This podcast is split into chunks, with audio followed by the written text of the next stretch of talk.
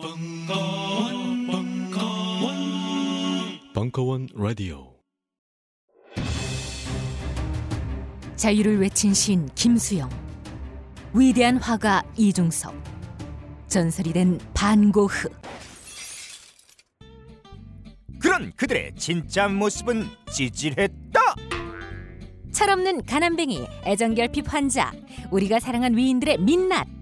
위인전에 속은 어른들을 위한 경쾌한 반전이 시작된다. 딴지일보 인기 연재를 책으로 엮은 찌질한 위인전. 완벽하지 않아서 눈물나게 아름답고 찌질했기에 더욱 위대한 그들의 삶이 전하는 위안과 감동. 딴지일보 홀짝 기자의 찌질한 위인전. 전국 서점과 온라인 서점 딴지마켓에 있습니다. 위즈덤 하우스.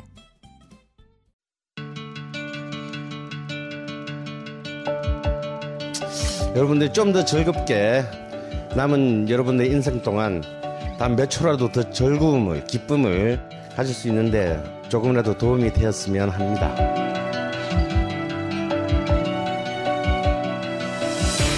미국 역사에서부터 비엔나 궁정을 거쳐 한국 근현대사까지 강헌이 주목한 음악사의 역사적 장면들 음악평론가 강헌의 첫 책 출간 이름하여 전복과 반전의 순간 지금 바로 딴지마켓에서 구매하실 수 있습니다.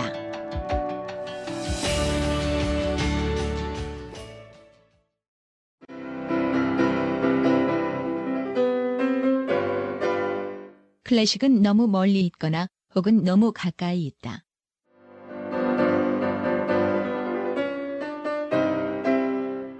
재수 없는 천재주의 예술사관이 아닌 시대 속 존재로서의 클래식 음악사. 지휘자 겸 피아노 박사의 실연과 함께하는 퍼포먼스형 강좌.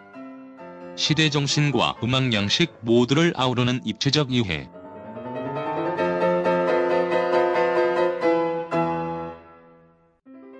(2015) 벙커원 ultra special 클래식 끝판 48주 과정 강헌, 송창진 all that 클래식.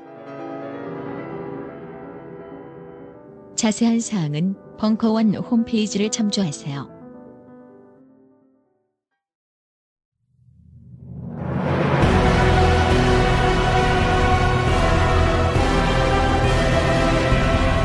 꼰대 예방 릴레이 특강. 사회학자 오찬호의 진격의 대학. 2부. 6월 16일 강연 첫 번째는 거린의 철학이라면서 소고기 마블링을 이제 어, 가지고 왔어요. 그러면 우리 사회가 지금까지 움직여온 그 철학이죠. 그러니까 사회가 움직여가는 방식이 잘 먹고 잘 살면 된다. 근데 이제 어, 많은 사람들이 일단 내가 잘 먹고 잘 산 다음에 뭐 다른 뭐 가치를 추구하겠습니다라고 말을 하는데 이 거린의 철학은 핵심이 뭐냐면 잘 먹고 잘 살아지면 더 잘 먹고 더 잘 사는 게 목표가 어, 되거든요. 그래서 이제 아파트를 마련하게 되면 내가 인문학 그러는데 그 다음에는 자동차를 마련해야 되고 예금을 만들어내야 되고 해외여행을 갔다 와야 되고 가방이 필요하고 뭐 그 다음에 다 마련하니까 아파트 좀 더 좀 더 넓혀야 되고 자동차를 더 큰 걸 만들어야 되고 그 다음에 내 자식들을 좋은 대학을 보내야 되고 예를 들어 가지고 그 모든 욕망의 끝이라는 것이 마치 어떤 수준이 오면 내가 다른 걸 할 수 있다고 생각하는데 병행하지 않은, 않는 이상은 사실 불가능한 이야기죠. 예, 그 아주 간단한 것에 대해서 자기는 나중에 할 수 있다고 생각하는 그런 것들이 가장 대표적으로 거린의 철학이라고 할 수가 있습니다. 책에서도 이 마블링에 관한 얘기를 모르겠습니다. 어떤 학교에 계시는 분들은 그 표현이 아주 좋았다라고 이제 설명을 하죠. 그러니까 뭐 요즘은 이제 좀 이슈가 많이 되었죠. 왜냐하면 소가 원래는 이제 근육 사이에만 지방이 껴, 껴야 되니까 초식 동물이니까. 근데 이제 부피를 넓히기 위해 가지고 실제로 한우가 30년 동안 크기가 두 배로 늘었거든요. 갑자기 한우가 그렇게 유전자가 달라졌을 리는 없잖아요. 그 사이에 뭔가 덩치가 커지고 그다음에 근육 사이에 지방이 근내 지방이라고 하는데 근내 지방이 많을수록 좋은 소다 나는 등급제가 시행되고 나면서 소가 그렇게 커지기 시작을 하는 거예요. 근데 이제 이게 왜 뭐 저도 모름지기 인간이라면 다 마블링이 잘 된 소를 좋아할 줄 알았어요. 왜냐면 맛있으니까 이걸 신이 내린 음식이야 하고 막 어? 먹고 있는데 어떤 이 등급제를 시행하고 있는 나라가 뭐 넓게는 미국, 일본, 우리나라밖에 없고 우리나라가 그 중에서도 압도적인 마블링을 1투뿔이라고 읽잖아요. 1에 플러스 두 개가 있어요. 투뿔. 그러니까 이 미국 소도 못 따라올 정도로 막 어? 이런 식의 그러니까 원래 어떤 몇 천 년 동안 유지해왔던 몸의 생태계가 파괴되면서 이 안으로 침투하지 말아야 될 곳에 자본이 돈을 벌기 위해 가지고 침투하게 되면서 어떤 이런 소가 만들어집니다. 물론 여기는 이제 첫 번째 소가 아프고요. 그러면 뭐 기본 상식적인 거죠. 자기 몸하고 맞지 않는 계속 식사를 해야 되니까 곡물을 계속 식 먹어야 되니까 다음에 덜 움직여야 되죠. 그러니까 당연히 소가 아파요. 그러니까 소가 아프기 때문에 어떤 사회에서는 그런 소를 먹는 거는 굉장히 인간답지 못한 행동이다. 우리나라 사람은 아니 어차피 먹을 소인데 뭐 그런 말을 하는데 어떤 사회는 어차피 먹을 소니까 굉장히 어떤 자연성을 위배하는 것을 최소화시켜야 된다. 그리고 두 번째는 또 가장 이거는 효율적인 건데 사람이 아픈 거죠. 사람이. 그러니까 사람이 뭔가 똑같이 뭐 200g을 먹더라도 저는 이제 고기를 먹게 될 경우에는 굉장히 이제 사람도 아플 수밖에 없는. 그래서 상식적으로 생각을 해보면 마블링이 많다고 해서 절대로 좋은 소가 되지가 않는데 마블링이 많다라는 것을 좋은 소, 뭐 좋은 소라고만 합니까? 뭐 한우 청정 뭐어뭐 대자연을 띄워놓는 뭐 어떤 뭐 그런 것만 다 그려놓고 있죠. 그다음에 우리 우리 사회에서는 고급 고급이라는 이미지까지 어, 가지고 있으니까 어떤 문제가 발생을 하냐면 풀을 먹여서 소를 기를 수가 없는 거예요. 왜냐하면 나쁜 소가 돼버리니까. 제가 옛날에 정육점 가가지고 아니 아저씨 3등급 소좀 주세요. 그러니까 뭐시라고 그러면서 우리 우리 가게를 몰라보고 그러면서 어디 가서 그런 소리 하지 마세요. 우리는 최고급 1등급 외에는 갖다 놓지 않습니다. 우리나라에 도축되는 소 65%가 1등급 이상이거든요. 그러니까 풀 먹인 소, 곡물 먹인 소에서 그것을 곡물 먹인 소가 좋다고 해버리는 그 순간에 시장 자체가 바뀌어져 나가버리는 거죠. 바뀌어져 나가버리는. 대학이 아까도 제가 말씀드렸잖아요. 언제나 경영학과 있었고요. 언제나 뭔가 시장 자본주의에 대해 가지고 옹호하는 그런 다 있었다고요. 그리고 그걸 반대하는 원은 반대해라. 그렇죠? 그렇기 때문에 그때도 소수였지만 뭔가 사회적 분위기가 저럴 수도 있다. 그렇죠? 저럴 수도 있다. 그게 뭔가 재짓는 게 아니었다라는. 그는 어느 순간부터 기업이 막 아 요즘 뭐 대학생들 일 뭐 안 한다 뭐 대학생들 뭐 회계를 못하니 뭐뭐 장부를 볼 줄 모른다 뭐 대학생이 장부를 왜 봐야 될지 모르겠지만 어쨌든 간에 그런 말이 등장을 하게 되면서 이른바 기업형 어떤 커리큘럼으로 무장한 곳이 좋은 곳이 되어버리는 거죠. 학과로 따져보면 경영학풍을 가지고 있는 혹은 인문사회 기름을 쪽쪽 빼는 그렇죠. 그 다음에 어떤 잣대로 보면 취업률이 높은 그러니까 옛날에도 당연히 취업률이 높죠. 경영학과 취업, 취업률이 높을 수밖에 없죠. 사회학과, 철학과 취업률이 높으면 그 공부 안 한 거지 그거. 그렇잖아요. 옛날에 늘 취업률의 차이가 있었다는 거죠. 근데 어느 순간부터 저기는 나쁜 학과고 여기는 뭔가 선택과 집중을 해야 되는 밀어줘야 되는 학과가 되기 시작을 하면서 대학의 풍토 자체가 내가 시장을 갔는데 3등급 소를 구할 수 없는 것처럼 풍토 자체가 어떤 경영풍, 경영학적 인간. 모든 것을 효율성의 관점에서 사람이 아프다 그런데 기업의 입장에서 생각을 해보면 그건 이윤이 증가하고 비용이 절감함으로써 뭔가 기업의 입장에서 생각을 해보면 뭐 기업의 입장에서 생각을 해보면 해고라는 것은 뭐 미래적인 지향에 뭐 기업의 입장에서 생각을 해보면 뭐 모든 곳에서 갑자기 등 공격을 받게 되는 그런 상황이 등장하게 되죠. 그래서 그 책에서 어떻게 표현했냐, 또 어떤 자료를 조사를 했냐면 우리나라가 189개 4년제 대학이 있는데 경영학과 계열의 학과 686개입니다. 우리나라가 189개 4년제 대학이 있는데 경영학 계열 학과가 608, 686, 686 무슨 이상한 숫자 같죠. 한 대학에 세 개 네 개씩 있어요. 뭐 글로벌 경영, 뭐 경영 경제, 뭐 경영 정보, 뭐, 뭐 경영 뭐 뭐 뭐 뭐 뭐 뭐 경제학도 빼놓고 막 또 뭐 관광 경영 이런 것도 계열이 다 따로 있거든요. 그러니까 실제로는 더 넓은 의미에서 우리가 시장 경제에서 가장 상품이 되기 위해서 남이 1등급이 되면 나는 1투뿔이 되겠다라는 그런 거린의 철학. 그러니까 경영학의 거린의 철학이 마음 큰일 나죠.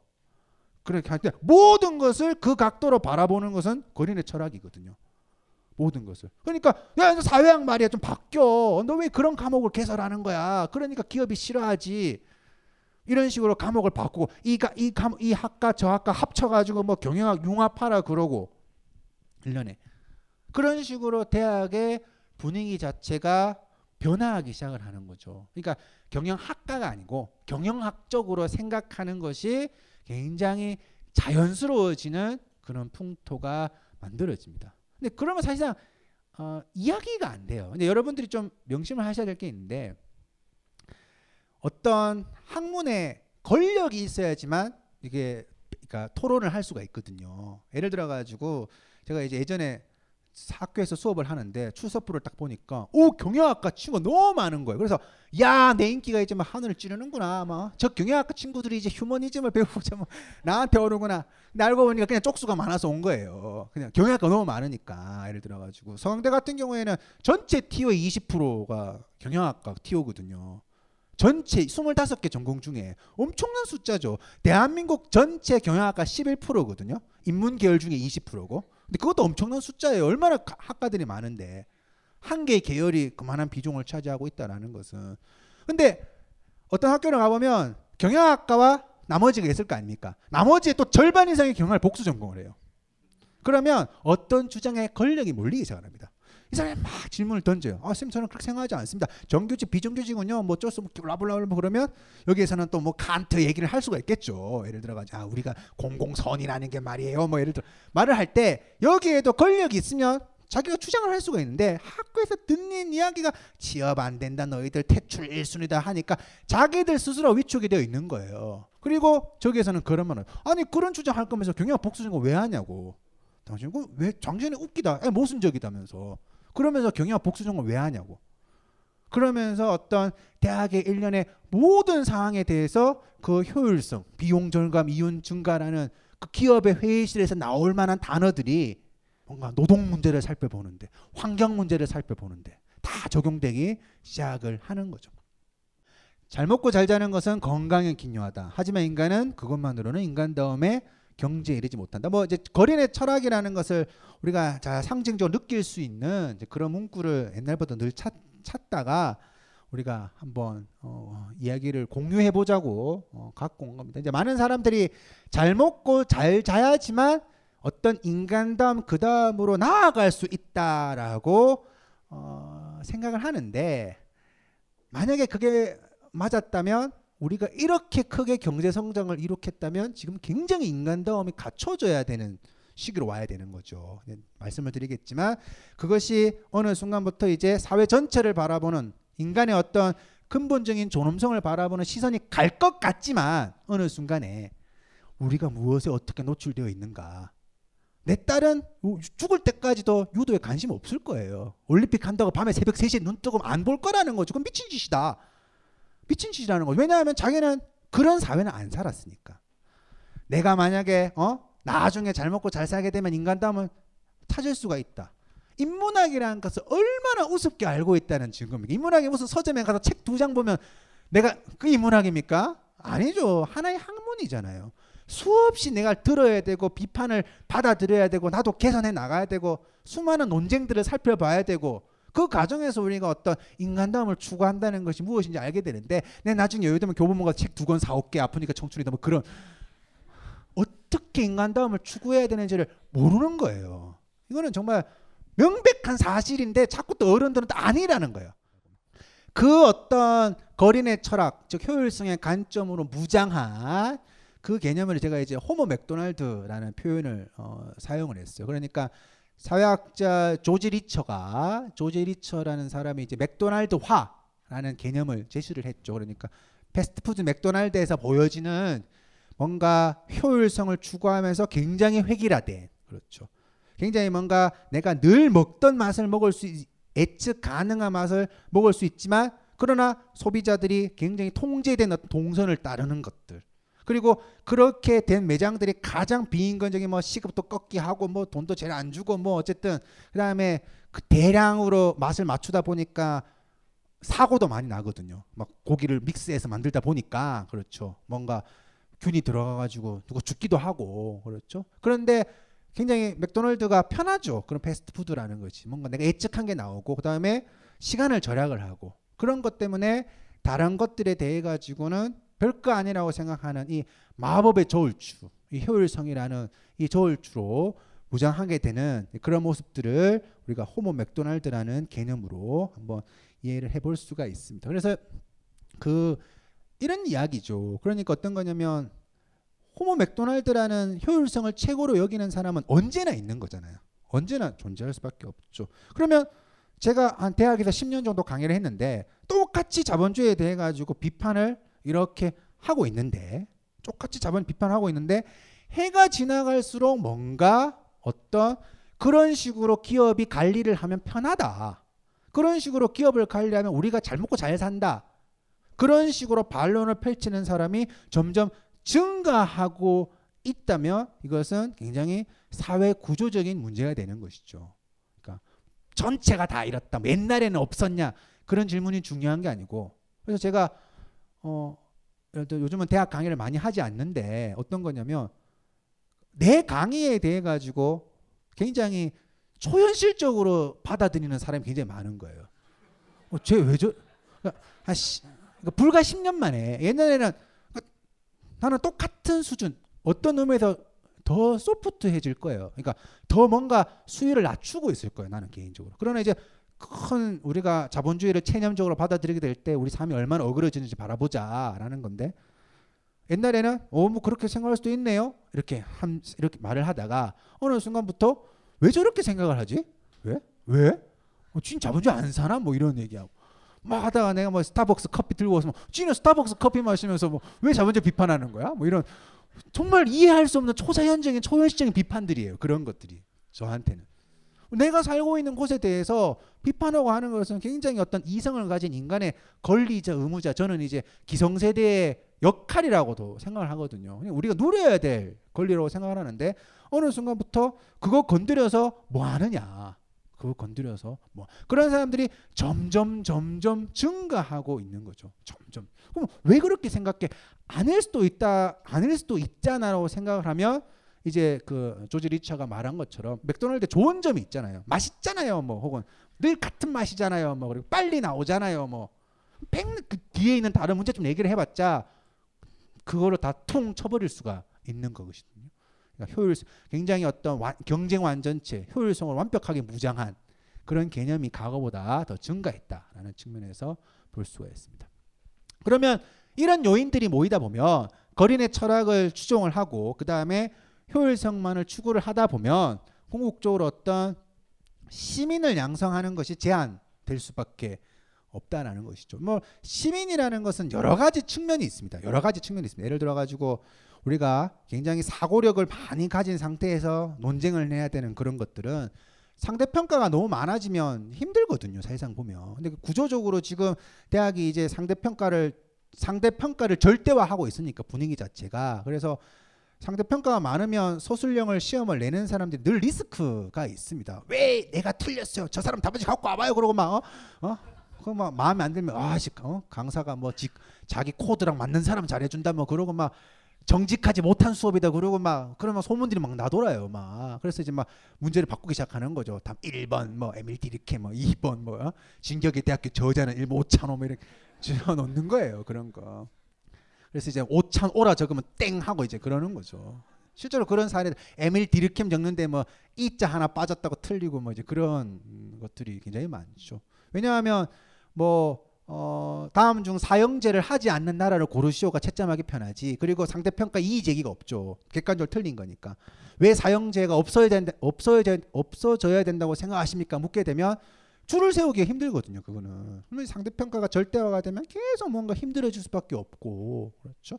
그런 단편적인 에피소드도 있지만 궁극적으로는 봐요. 우리가 어떤 효율성만을 추구하고 돈이 되는 것. 상품성에만 우리가 추구하게 될 때 당연히 그것에 대해서 뭔가 개선을 요구할 수 있는 정치적 입장에 대해서 무관심 정도가 아니고 반감을 가지게 되는 거죠. 반감.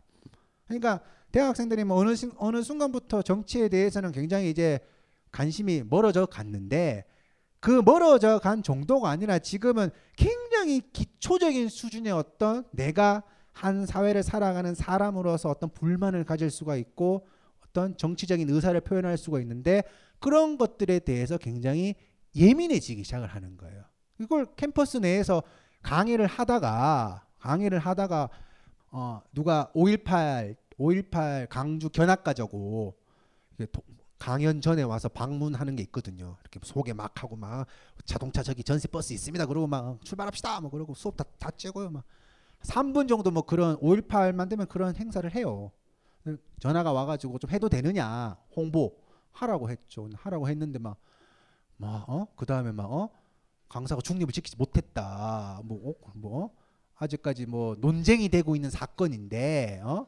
뭐 학생을 정치적 뭐 이렇게 정치적으로 편향된 수업을 하고 있더라. 그죠? 뭐 그런 이야기들 뭐 어? 박근혜 그 대통령 선거하는 당시에 그렇게 유- 뭐 약간 박근혜 씨가 어떻고 문재인 씨가 어떻고 뭐 이런 얘기를 하다 보는데 뭐 박근혜 씨라고 했다고 막, 어? 막 아주 막 어? 도덕적이지 못한 사람 같다. 뭐 공산주의 아니냐 뭐 예를 들어 가지고 이건 제가 경, 제가 경험을 하는 것이고 그들이 경험을 하는 그 일상 내에서는 이제 굉장히 그것이 이제 진짓반은 오글거리는 그렇기 때문에 저기 관심 있는 사람이 저기 모여서 하는 어떤 무엇에 불과한 것이죠. 근데 가장 간단한 거잖아요. 뭐냐면 그런 것들이 거린의 철학에 방해가 되기 때문인 거죠. 우리가 흔히 말하는 기업형 인재가 되는데 호모 맥도날드는 이런 거를 포기하고 그 대신 내가 취업에 한 걸음 더 다가갈 수 있기 때문에 호모 맥도날드가 되는 거란 말입니다. 그런데 실제로 보면 충분히 그런 공기를 느낄 수가 있다라는 거죠. 취업 구정사도 다 그렇게 힘들게 공부해가지고 면접 보러 갔는데 물어보는 거예요. 막 실제 있었던 일이죠. 뭐 당신 노조 들어올 거야? 뭐 시민단체 경험 있는데 우리 회사 들어오겠어? 뭐 이런 말 뭐 이런 세상에 멋진 논리가 어디 있습니까? 어? 그러니까 막그 떨어졌어. 근데 기업은 그것 때문에 떨어졌다고 말은 안 하죠. 근데 아무리 봐도 나는 그것 때문에 떨어진 것 같아. 그럼 이제 후배들한테 막 하는 거죠. 야, 너 SNS 빨리 셋, 빨리 지워. 옛날에 술 먹고 4대강 비판한 거 있잖아, 그거. 빨리 그거 빨리 지워, 지워, 지워. 뭐 그래 지워. 막 뭐 그렇게 과잉되다 보면 우리는 차별에 찬성합니다 쓴 책이죠. 대통령 선거 당시에 김재동 씨가 무슨 강연하러 토크쇼 하러 온다는데 반대를 하는 거예요, 학생들이. 그래서 내 취업 안 되면 너 책임질 거냐 뭐 이런 식으로 주최 측을 막 압박을 하고 그러니까 이 정치라는 것에 대해서 이제 우리가 혐오를 하게 되는 수준 혐오를 하게 되는 어떤 일련의 수준에 이르고 있는 지점들이 어, 굉장히 많죠. 뭐 아까도 말했지만 모든 것들이 당연히 어떤 학과가 권력을 잃게 되고 그렇죠. 제가 말씀드렸죠. 똑같이 시민에 관한 얘기를 하더라도 이 친구들이 유기적으로 이야기를 들어야 되거든요. 아 맞다. 나 경제학과인데 우리 경제학과 교수님도 한 명은 또 저런 얘기 하더라. 어, 어 나는 무슨 학과인데 우리 교수 중에 누구는 저런 식의 입장을 좀 가지고 있더라. 자기가 열 개 중에 두세 개는 뭔가 그런 얘기를 들어야지만 연결을 시켜가지고 아 이해를 할 수가 있는데 다른 사람 다 뭐 남의 넥타이 매는 법 가르쳐 주고 있고 막 어, 어떻게 하면 공모전 시험하는지 가르쳐 주고 있는데 막 와가지고 막 어, 우리가 뭐 시민 공공선 뭐 정의란 무엇인가 얘기를 하고 있으니까 그렇죠. 굉장히 그런 것들에 대해 가지고 뭔가 오버한다는 생각을 가지는 거죠. 낯선 개념이 되어버리는 거죠. 주변에 권력을 안 갖고 있으면. 그래서 우리는 뭐 이런 얘기를 합니다. 뭐 저기에 사회학과 있잖아, 철학과 있잖아, 있으면 된 거 아니냐고 말을 하는데 제도가 그 기반을 마련해 두지 못 주지 못하면 그 제도로부터 담론이 창출되지를 못하는 거죠. 제도로부터 이야기가 나와야지만 흘러 흘러 가지고 백분 토론에 나오는 것이고 정책에도 반영되는 것인데 이미 주눅이 든 상태에서 우리가 살아야 되는 것이니까 그런 것들이 종합되어 가지고 굉장히 획일화된 굉장히 획일화된 이제 이런 말 하면 또 교수님들도 굉장히 반론 많이 펼칩니다. 그러니까 저는 이제 이걸 균질화되었다고 표현을 많이 하고 뭐 소설에 보면 표백이라는 소설 소설도 있죠.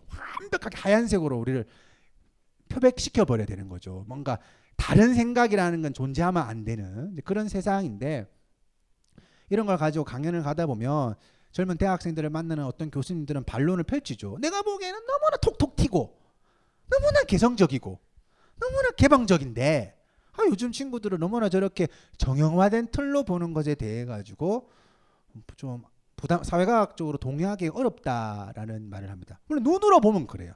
왜냐면 패셔너블 해주고 그렇죠. 그런데 제가 이제 그런 얘기를 들으면 엔, 우리가 옷 같은 걸 굉장히 자유롭게 옛날에 비해서 개성적으로 입잖아요. 그런데 옛날에는 없었던 그렇게 입으면 안 되는 스타일이 왜 그렇게 많은지 모르겠어요. 뭐 거- 검은색 구두 흰색 양말 뭐 양말 신고 센딸 신기 뭐 어? 런닝 안 입고 와이셔츠를 입었느니 뭐 어? 어? 속옷이 비친다니 뭐 어? 뭔가 뭐 그러니까 아니 우리가 개방적 개성적이라는 것은 다양성에 인정으로 가야 되는 건데 실제로는 몇 가지 균질한 된걸더 늘었을 뿐인 것이지 실제로 내 시선은 어제 옷을 왜 저렇게 입냐고 막 아우 막 아우 나 절대로 옷 그렇게 옷 안 입을 거야 그러면서 길거리 가다 뭐 김치 국물 하나 묻어버리면 나 다 죽여버릴 거야 그러면서 막 어? 아, 감추고 막 어? 집에 돌아갈 거야 그러고 막 예를 들어 가지고 그거는 건 다른 식으로 따져보면 굉장히 우리가 균질화된 사회 뭔가 사회의 룰에 따를 수밖에 없는 그런 소, 그런 사회에 살고 있다라는 이야기가 되겠죠. 그런 식으로 책을 집필을 하고 있다가 이 세월호 사건이 터졌을 때 어, 내 가설이 틀리지 않았을 것이다라는 이제 생각을 어, 가지게 되었어요. 그러니까 이 사건이 터졌을 때, 그러니까 불안하죠. 집필이라는 것은 늘 불안합니다. 왜냐하면 동의를 과연 해줄까, 그렇죠? 내 가설이 과연 맞을까, 또 굉장히 내가 일반화한 거 아닐까 이런 생각을 가지게 되는데 어, 세월호가 이렇게 침몰을 했지요. 침몰을 하게 되었는데 당연히 사회학을 하는 사람 입장에서 저 문제를 굉장히 거시적 맥락에서 우리가 추론해내지 못하면 추론해내지 못하면 또 다른 재앙은 어, 나타날 수밖에 없는 거죠. 그래서 예를 들어 가지고 어, 세월호를 기록하다라는 책을 보면 이 작가가 이제 어, 그 재판 과정을 쫓아다니다 보니까 뭐 개판인 거죠. 그러니까 뭐 용역의 용역의 하청업체 하청업체 하청업체예요. 그러니까 짐을 싣는 사람 따로 있고 고박하는 사람 따로 있고 고박하는 거 관리하는 사람 업체 따로 있고 다 무슨 뭐 그 안에 또 로비 다 들어가 있고 또 친인척 다 가 있고 뭐 어쨌든 간에 굉장히 뭐 대신 안전 교육은 개판이고 뭐 구조 문제는 구조 문제대로 또 우리가 다루어 봐야 되는 것이고 예, 그런 의미에서 이제 이 작가가 뭐 제 생각도 하는 거지만 우리가 사회가 돌아가는 방식이 기업의 입장에서 다 뭔가 만들어지는 것이죠. 그래서 어 기업의 그러니까 역으로 읽어보시면 그대로 나오는 거죠. 시민의 생명 안전 인권보다 기업의 이익이 더 중요하니까 더 중요하니까 그러니까 일반적으로 민주주의의 토대가 굉장히 약한 어, 사회에 살고 있다. 역으로 우리가 강한 민주주의를 만들어내지 못하면 누구나 존엄성, 누구나 안전을 보장받을 수 있는 그런 민주주의를 만들어내지 못하면 또 다른 이런 일이 발생할 것이다. 사회학을 하는 사람이 이렇게 강요할 수는 없죠. 이건 무슨 그냥 뭐, 뭐 집회하러 나가자라는 주장이니까 무엇이 민주주의를 방해하고 있는가라는 질문을 던져야 되는 것이. 우리가 무엇에 어떻게 노출되어 있길래 이 민주주의에 대해서 별거 아닌 것처럼 어? 왜 민주주의가 훼손되면 가슴이 안 아프느냐 던지면 그 가장 시작점이 우리나라가 역사에서 어떤 거린의 철학을 추구했는지를 비판하지 않으면 안 되는 것이죠. 그러니까 박정희 정권이 우리나라의 경제 성장을 그렇게 해서 달성했다라는 그 말수 속에 이미 이런 거린의 철학은 삭트고 있는 거예요. 뭐 그때 누가 죽었잖아. 뭐 너 민주주의가 타나 이런 얘기를 하고 있는데 음 그래도 그때 경제가 성장했잖아. 음 경제가 성장했잖아. 뭐 이런 얘기. 이런 얘기 나오는 그 순간에 사실상 사회 구조의 문제로부터 어떤 문제가 탄생 도출된다라는 것은 추론을 해낼 수가 없는 거예요. 그런 수업을 하고 싶은데 이 질문을 던지는 거죠.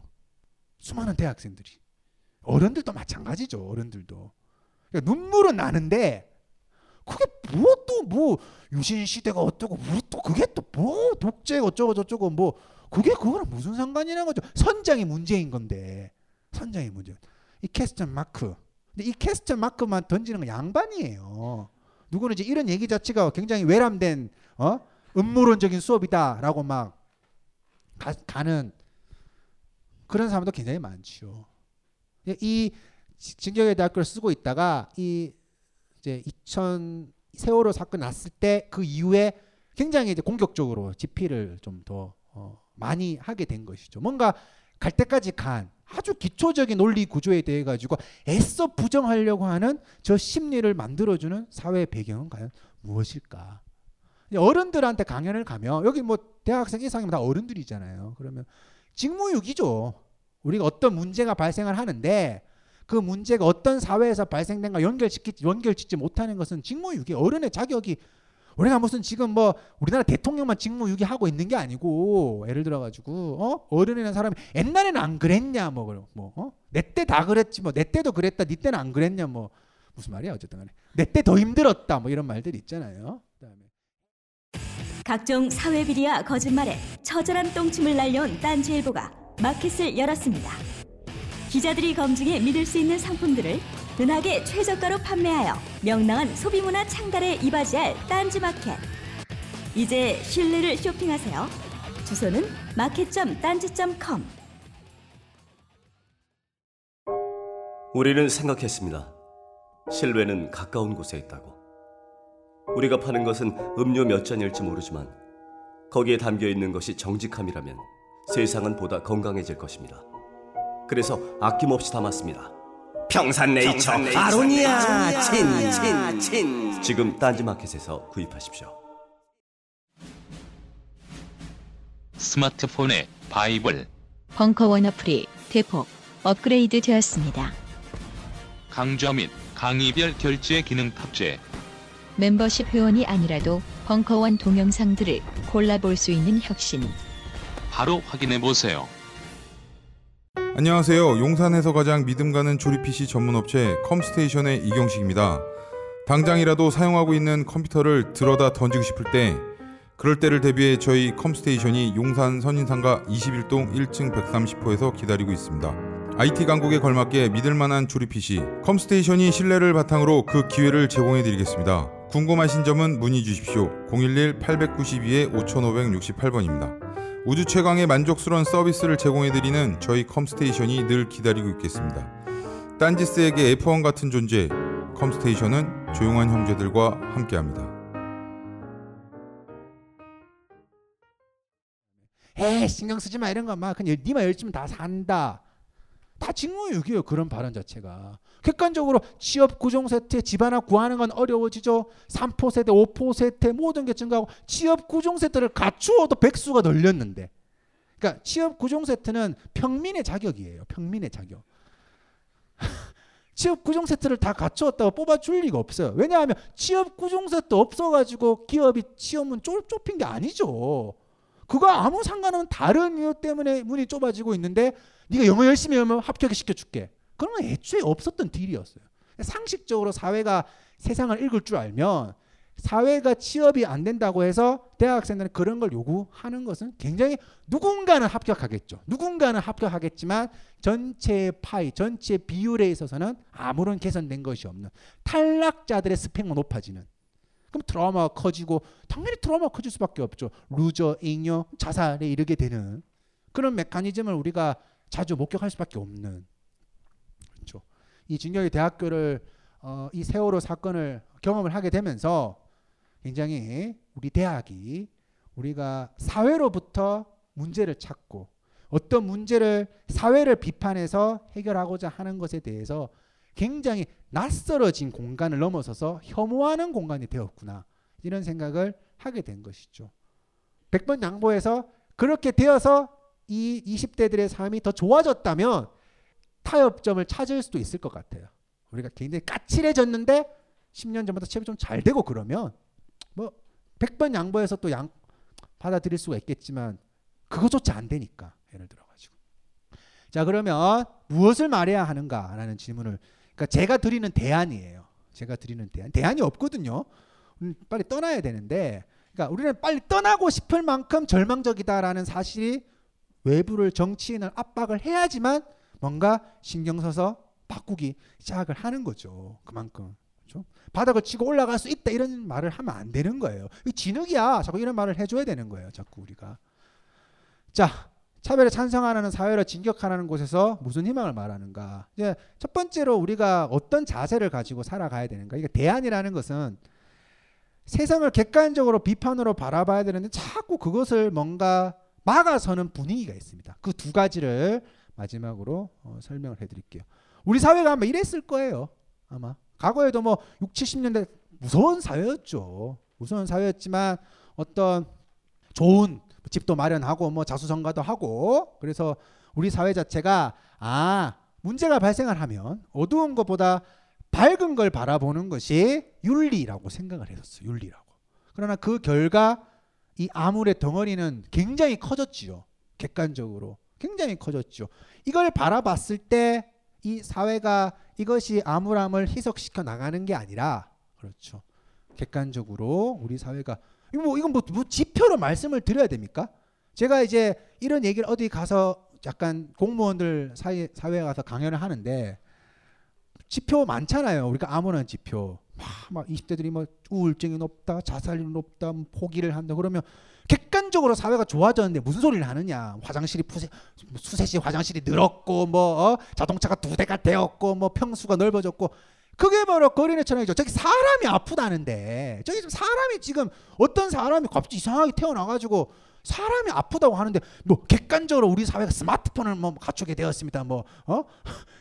그 논의 자체가 같은 저울에 올려서는 안 되는 논의임에도 불구하고 그런 얘기를 하려고 하는 사람들 그렇죠? 이게 전형적으로 이 시선을 바라보는 시각의 어, 차이가 되겠죠. 그러면 봐요. 100번 양보해서 여기는 모르겠지만 이런 사회임에도 불구하고 희망을 보자라는 것은 완전 그 주술행위죠. 종교 집단의 종교 집단 얘기잖아요. 사회가 종교 집단이 학문이 종교 집단을 어른들이 종교 집단의 모습으로 자녀 세대를 교육시키고 하면 당연히 안 되는 것이죠. 객관적으로 어두운 것을 어둡다고 말하는 것은 정말 긍정적인 자세잖아요. 어, 안 그래요? 우리 어머니 우리 어머니한테 이런 얘기하니까 절대 동의하지 않던데. 어? 이게 우리가 긍정이 과잉되면 객관적으로 어두운 것을 부정하게 되는 그런 그러니까 어두운 것을 어둡다고 말하는 것은 나쁘고 악마고 어, 더티한 그런 개념이 결코 아니라는 것이죠. 그런 개념, 즉 추술로부터 굉장히 자유로워야 된다라는 질문을 던져볼 수가 있습니다.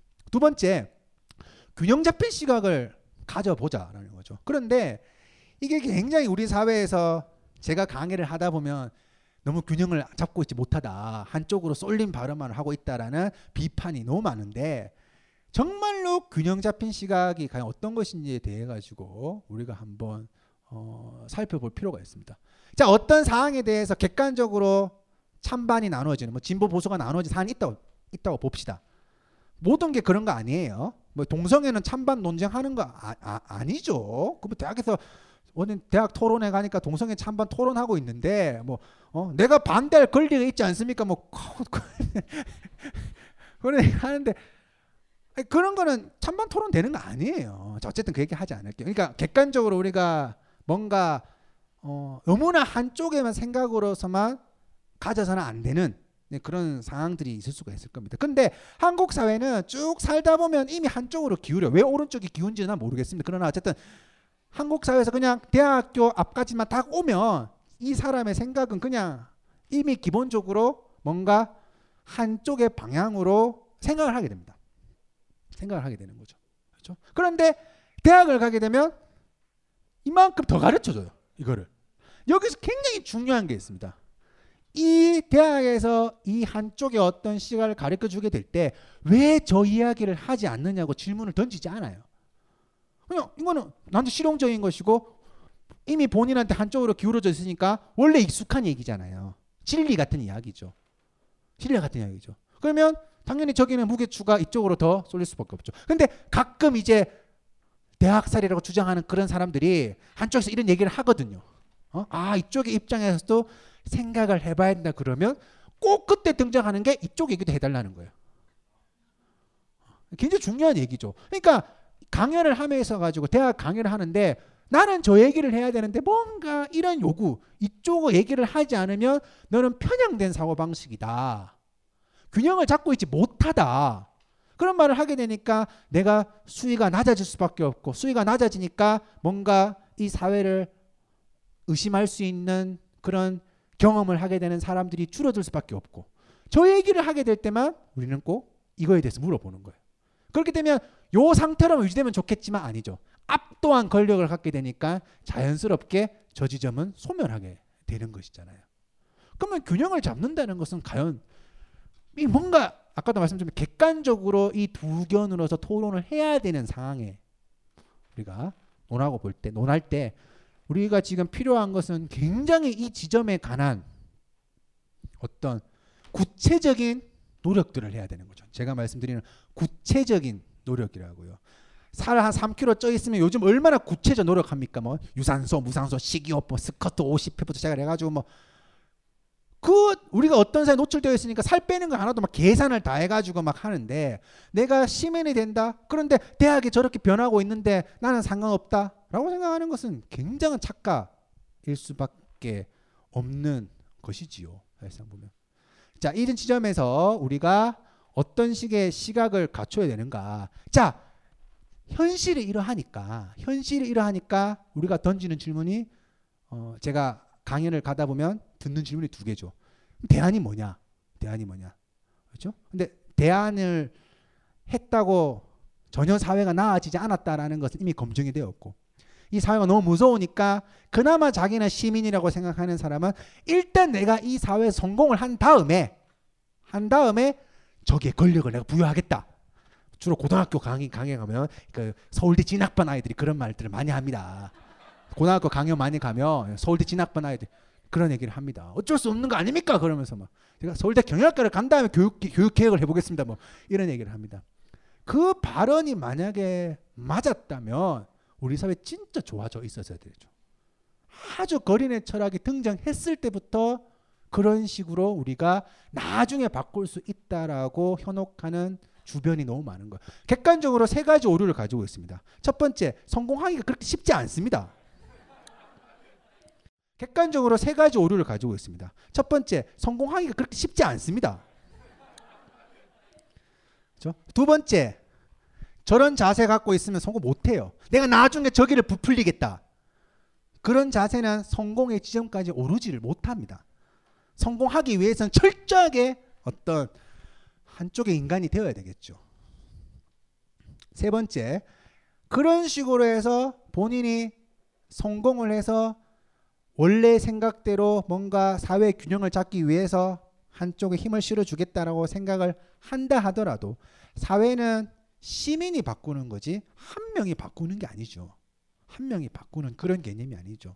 그러니까 쉽게 말해서 성공하지 못하더라도 내가 어떤 시민의 자격과 권리를 주장해야 되는가 에 대한 질문을 당연히 던져야 되는 것이죠. 사회는 모두가 우리가 각성을 하고 비판적으로 살아가게 될 때 물론 그 비판을 잘 해야 되겠지요. 그렇죠? 그렇게 바뀔 수가 있는 거죠. 그 오류를 이런 오류로부터 좀 자유로워져야 되는 거죠. 우리가 그렇죠? 마치 뭔가 어, 너무 한쪽 방향만을 이야기하는 것 같다라고 하고 있지만 쭉 하나의 자기 인생을 길게 놓고 봤을 때는 정말로 한쪽 방향으로만 살고 있거든요.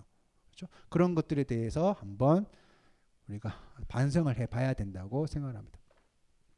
어, 마지막 처음에 시작할 때 그 멘트였잖아요. 끝났잖아. 그러니까 마지막으로 어, 제가 뭐 강연 다닐 때마다 하는 이야기인데 왜 중요한 공적 기관인가에 대해서 말씀을 드릴게요. 대학이 어떻게 변하는 것이 갈 일이 없다라는 생각들 어, 굉장히 말을 말씀을 많이 하시는데 그러니까 제가 그 제 딸이 여덟 살이란 말이에요. 근데 이 친구가 역사책을 정말 너무 많이 봐요. 너무 많이 보는 거야. 뭐 다 조선 시대 순서대로 다 봐요. 막 이렇게 뭐 중종 뭐 연산군 왜 그래 그러고 막 여덟 살짜리가 정말 눈 뜨면 눈 감을 때까지 역사책을 봐요. 어, 저 아침에 탁 새벽에 눈을 떴는데 혼자 마을에서 불을 켜고 막 역사책을 보고 있는 거야. 그럼 내가 부모로서 어떤 감정이 삭틀 거 아닙니까? 근데 처음에 이제 나 다른 또래보다 책을 좋아할 때는 기쁘다. 뭐, 뭐 내가 강요 안 했지만 책을 봐도 좋네라고 생각을 하고 있다가 계속 그 책만을 보고 있으니까 근데 그게 역사책이라는 거죠. 구문 수학도 아니고 뭔가 어느부터 아침에 갑자기 가슴이 쪼여오기 시작을 하면서 저 친구한테 내가 잘못된 길을 가르쳐 주고 있는 거 아닌가 어두운 미래가 눈앞에 있을 것인데 엄마 나 역사학과 갈래요 으아! 좀 더 사회학적으로 말씀드리면 그런 시기가 빨라지고 있는 거죠. 그런 시기가 점점. 그러니까 예전부터 이런 돈 되는 것이 중요한 이런 것들은 예전에 다 있었죠. 근데 그 이전에 어떤 내가 삶을 살았는가에 따라 가지고 무엇을 선택했을 때 위기가 오더라도 내가 대수롭지 않게 생각할 수 있는 그런 소스가 있겠지만 점점 그것이 이제 영어는 더 빨리 빨리 빨리 빨리 빨리 그러더니 이제는 뭐 다섯 살 때부터 여섯 살 때부터 영어 학원을 안 다니는데 학습지 교사가 이렇게 물어봐요. 영어 학원 어디 보내세요? 영어 학습지 뭐 하세요? 안 해요. 그러면 본인이 내 홍보하러 내가 본인이 내 고객을 모시러 와놓고 막 놀래가지고 뭐요? 진짜 안 하는 거예요? 막 정신 있어요? 뭐 자기들 막 놀래가지고 그런 말 하죠. 점점 이런 시기들이 빨라지기 시작하는 거죠. 좀 더 뭔가 빨리 어떤 사회의 분위기에 맞추지 못하는 것은 내가 잘못될 수 있을 것이다. 그러면 반드시 무엇을 잃어버리게 되겠죠. 내가 그 공포를 가지고 있으면 어느 순간부터 야 너 지금 그거 볼 때냐? 어 너 딴 것 좀 해봐. 영어 단어 좀 갖고 와봐. 점점 그러면서 본인의 취미를 막을 것이고 취미가 전문성으로 이어질 기회를 뭔가 놓치게 될 것이고 그 내 감정이 그냥 우리 집안에 나만이 갖고 있는 그 감정이 아니죠. 근데 여러분들이 어떻게 생각할지 모르겠지만 사회학을 공부했고 책도 쓰고 이렇게 살아가는 사람이잖아요. 그런데도 현실 앞에서는 뭔가 이 야, 밤에다 불 사질러 버릴 거야. 저 책 들어온다. 아, 숨겨 놔 버릴 거야. 뭐 이런 어떤 그런 이제 어떻게 하면 역사체에 관심을 떨어뜨릴 수 있을까? 뭐 이런 막 국리를 이제 뭐 재미삼아 말씀드리고 있지만 저한테는 굉장히 뭔가 재밌는 에피소드가 될 수밖에 없는 거죠. 그런 나의 감정이 점점 만들어지고 굉장히 어린 아이한테 그런 잣대를 들이대는 데 있어 가지고 대학이 어떤 식으로 변하고 있는가? 그 대학이 무엇을 원하고 있는가? 대학이 기업이 원하는 것에 대해서 어떤 식으로 수용하고 있는가? 그것이 만들어 놓은 사회적 공기. 과연 본인이 지금 대학을 다니지 않는다고 대학을 졸업했다고 과연 무관한 것인가? 그리고 아까 말씀드린 것지만 나는 어떤 사회라도 잘 살 수 있다고 생각하는 그 착각. 그렇죠?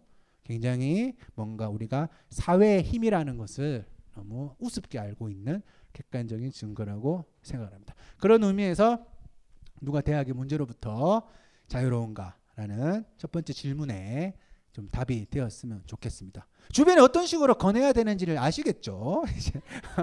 주변에 어떤 식으로 제가 주변에 권하는 팁을 말씀을 드리면 이 책은 아주 취업을 위해서 필요한 책이죠. 그러니까 아마 대기업에서 이 책을 논리적으로 비판하시오. 꼭 시험 문제 면접 문제 나올 거예요. 주변에 미리 미리 예습 하라고요. 그런 거 미리 예습 안 하면 분명히 취업하지 못합니다. 자, 저는 뭐 이 정도로 이야기를 마치고 뭐 자유롭게 질의응답 음, 하도록 받도록 하겠습니다. 물론 이제 뭐 그러니까 어, 어떤 질의응답도 뭐 가능한 이제 이야기지만 어떤 질의응답도 어, 가능하지만 궁극적으로 이제 어, 뭔가 어떤 분의 의견을 누군가가 다시 대답을 해드리면서 함께 이제 다른 확장된 질문을 던질 수 있는 그런 질문이었으면 어, 좋겠습니다. 그러니까 질문 던졌는데 내가 바로 답을 해버리니까 조용해지는 그런 질문들이 꽤 많이 있거든요. 그런 것보다는 자, 이 정도로 하고 질의응답 받도록 하겠습니다.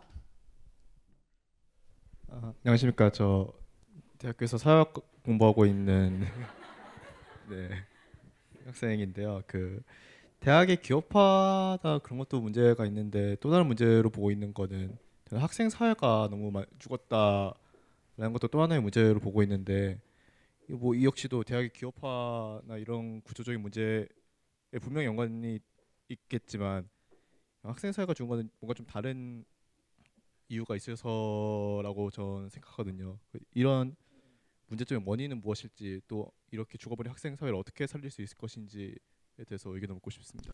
그러니까 뭐 그거를 넓은 의미에서 바라보면 어떤 뭔가 사회적 무관심, 뭐 정치적 무관심 이런 식으로 질문을 던져 주시는 분들도 굉장히 많은데 일단 어 객관적으로 우리가 어떤 절대적인 시간을 의무적으로 사용해야 되는 것들이 많아졌으니까 뭐 객관적으로 당연히 그런 것들에 대해서 관심을 쏟을 가능성이 줄어든 거죠. 뭐 객관적인 건데.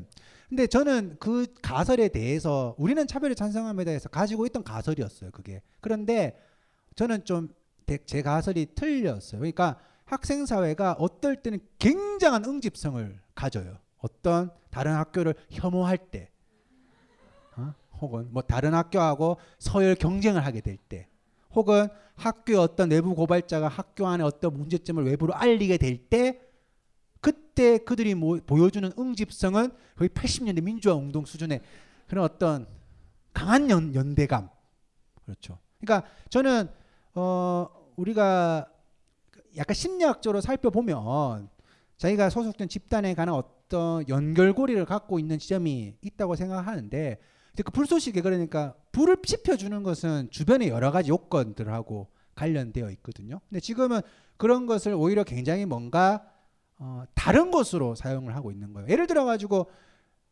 어, 가장 고통스러운 방법, 방법으로 목을 쳐주겠다라고 해서 문제가 된 중앙대학교 같은 경우에 그렇죠. 우리가 쉽게 말해 보면 왜 그런 식의 학교가 변하고 있는데 학생 사회가 관심이 없느냐 질문을 던지지만 실제로 그 이사장이 검찰에 출두했을 때 그 이사장을 응원하는 여론이 절반입니다.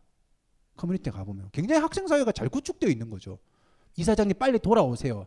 지금 잘 되고 있는데 뭐라 그러죠? 비대위 그러니까 비상대책위원회 교수들 징계 내려라. 학교 이미지 다 지금 망쳤다.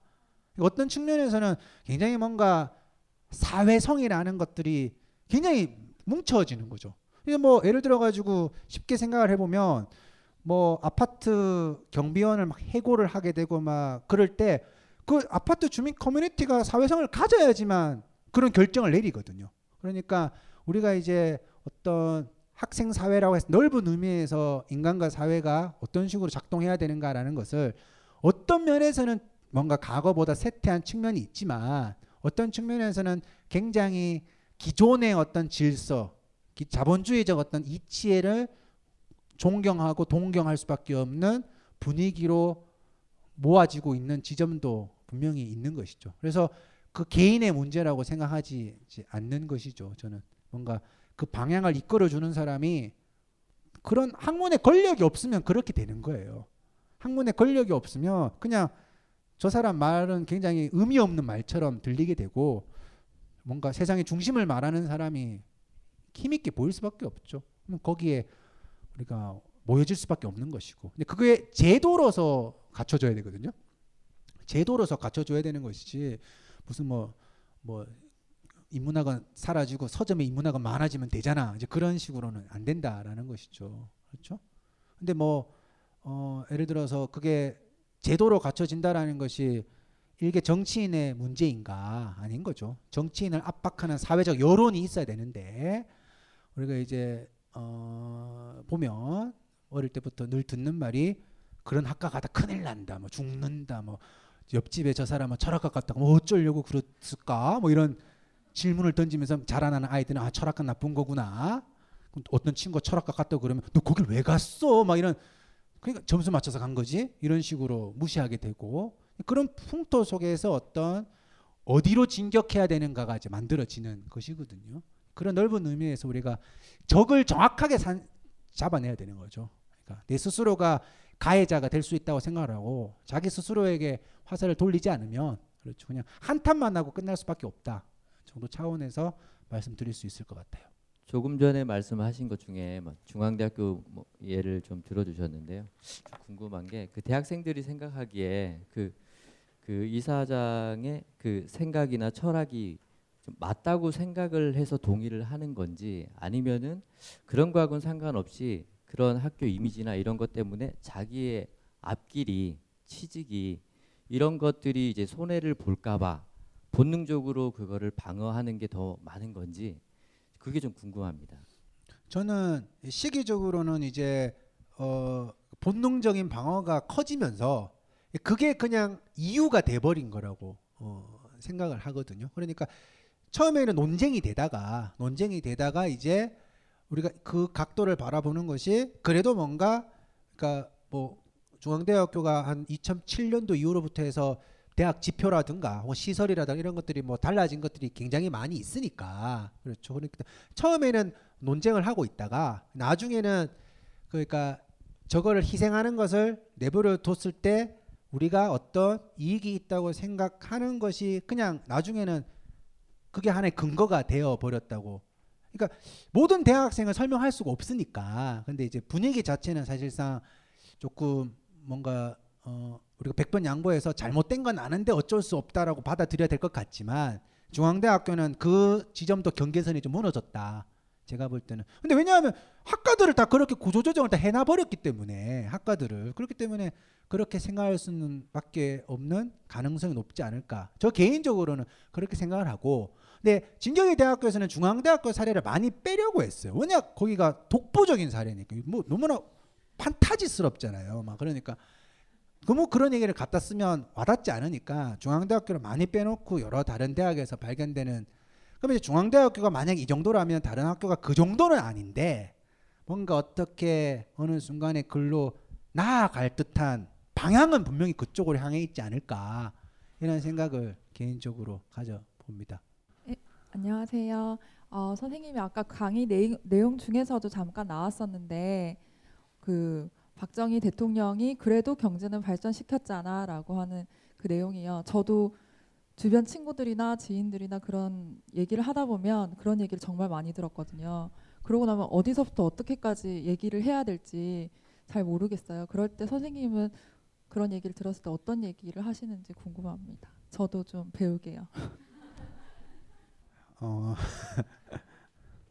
뭐 대학교 강의를 할 때는 훨씬 공격적으로 제가 어, 반론을 펼치고요. 대학교에서는 그러니까 어, 마치 우리가 살고 있는 어떤 모든 수혜가 특정한 시기의 경제적 성장 때문에 이루어졌다라는 그 논리 구조는 우리가 지금 겪고 있는 모든 문제점이 그 경제 성장을 어떻게 추구한 것하고 무관하지 않다라는 질문이 되기 때문에 사실상 뭐 대학에서 강의를 할 때는 뭐 굉장히 이제 우리가 그 공격적으로 이야기를 하는데 사실상 보편화된 논리는 이런 거죠. 그러니까 왜 경제가 성장하는데 독재가 필연적으로 필요한가라는 질문이 조금만 사회를 벗어나다 보면 당연히 그거는 이제 뭔가 의, 의문점이 들 수밖에 없는 문제가 되는데 우리는 무엇에 어떻게 노출되어 있는가? 아마 뭐 박정희 아니면 다 죽었을까라는 것을 2억 2천 번은 들었을 거예요. 아마 살면서. 그렇죠. 삼성이 망하면 다 망한다. 그 얘기는 4억 7천 번 정도 들었을 것이고.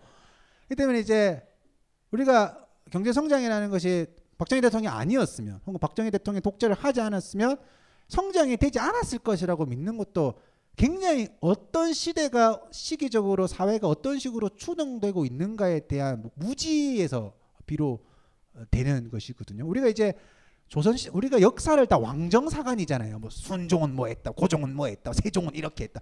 민족은 도대체 뭐 하느냐는 거예요. 근데 이제 우리가 보면 이 경제 성장이라든가 이런 것들은 어떤 박정희 개인의 무엇이 아니라 산업혁명 이후에 그게 이제 동양으로 들어오는 시기와 맞물리게 되면서 전반적인 어떤 사회적 요구하고 무관하지 않은 그것에 이제 어떤 독재가 가미되면서 좀 더 빨리 된 어, 것이라는 거죠. 그렇기 때문에 박정희 대통령이 아니었다고 할 때 과연 우리가 이런 경제 성장의 결과를 얻지 못했을까? 그렇죠? 이런 질문을 한번 당연히 논리적으로 던져볼 수도 있는데 굉장히 뭐, 뭐 이제 좌파가 될 각오를 하고 오글거린다라는 소리를 하고 어, 들어야 되는 거죠. 근데 뭐 논리적으로는 제일 많은 것이 뭔가 그 경제 성장에 독재가 들어갔을 때 그 경제 성장을 과연 좋은 경제 성장이라고 표현할 수 있을까? 그게 거린의 철학인 거잖아요. 세상 보면 그 질문에서 굉장히 많은 사회가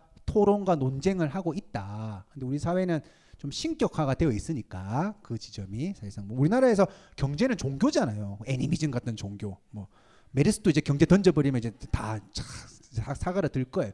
세월호를 보세요.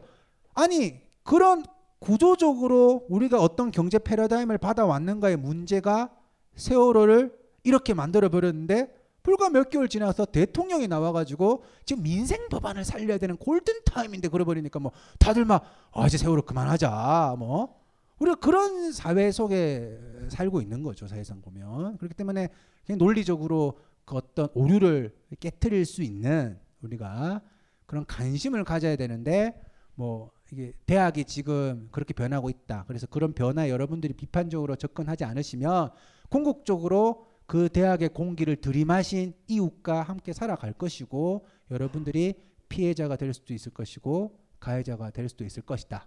그렇게 생각을 하시고 우리가 비판, 의심에 대해서 좀 접근을 하시면 한결 좀 자유로울 수가 있, 다라는 거죠. 그러니까 굉장히 부정적이고 어두운 개념이 아니라 굉장히 효율적인 거죠. 내가 결국은 잘 살기 위해서는 굉장히 비판적으로 세상을 바라봐야 되는 굉장히 실용적이고 효율적인 자세다. 그렇게 생각을 하시면 여러분들이 주변에서 그런 관심사를 좀 더 확장시킬 수 있을 것이라고 생각을 합니다. 자, 저는 이 정도로 하도록 하겠습니다. 감사합니다. 네. 이 강의는 벙커원 어플에서 동영상으로도 시청하실 수 있습니다. 벙커원, 벙커원, 벙커원 라디오.